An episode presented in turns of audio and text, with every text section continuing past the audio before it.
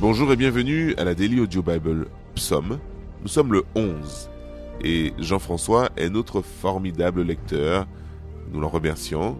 Aujourd'hui, comme chaque jour, il vous lira dans les psaumes. Je lui laisse alors la place eh bien, afin qu'il vous lise dans sa version de prédilection, la version Louis II.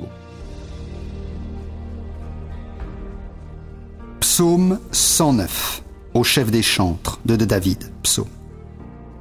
Dieu de ma louange ne te tais point, car ils ouvrent contre moi une bouche méchante et trompeuse. Ils me parlent avec une langue mensongère. Ils m'environnent de discours haineux. Et ils me font la guerre sans cause. Tandis que je les aime, ils sont mes adversaires, mais moi je recours à la prière. Ils me rendent le mal pour le bien et de la haine pour mon amour. Place-le sous l'autorité d'un méchant et qu'un accusateur se tienne à sa droite. Quand on le jugera, qu'il soit déclaré coupable et que sa prière passe pour un péché. Que ses jours soient peu nombreux, qu'un autre prenne sa charge. Que ses enfants deviennent orphelins et sa femme veuve. Que ses enfants soient vagabonds et qu'ils mendient, qu'ils cherchent du pain loin de leur demeure en ruine. Que le créancier s'empare de tout ce qui est à lui et que les étrangers pillent le fruit de son travail. Que nul ne conserve pour lui de l'affection et que personne n'ait pitié de ses orphelins.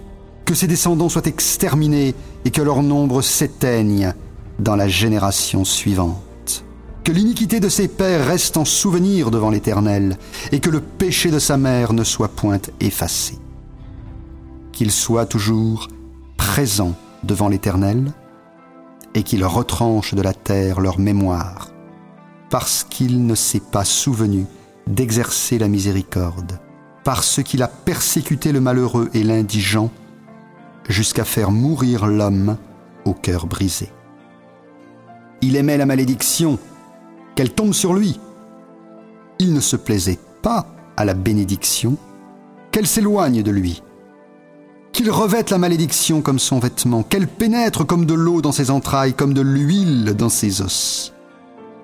Qu'elle lui serve de vêtement pour se couvrir, de ceinture dont il soit toujours saint. Qu'elle soit de la part de l'Éternel le salaire de mes ennemis et de ceux qui parlent méchamment de moi. Et toi, Éternel, Seigneur, agis en ma faveur à cause de ton nom, car ta bonté est grande, délivre-moi.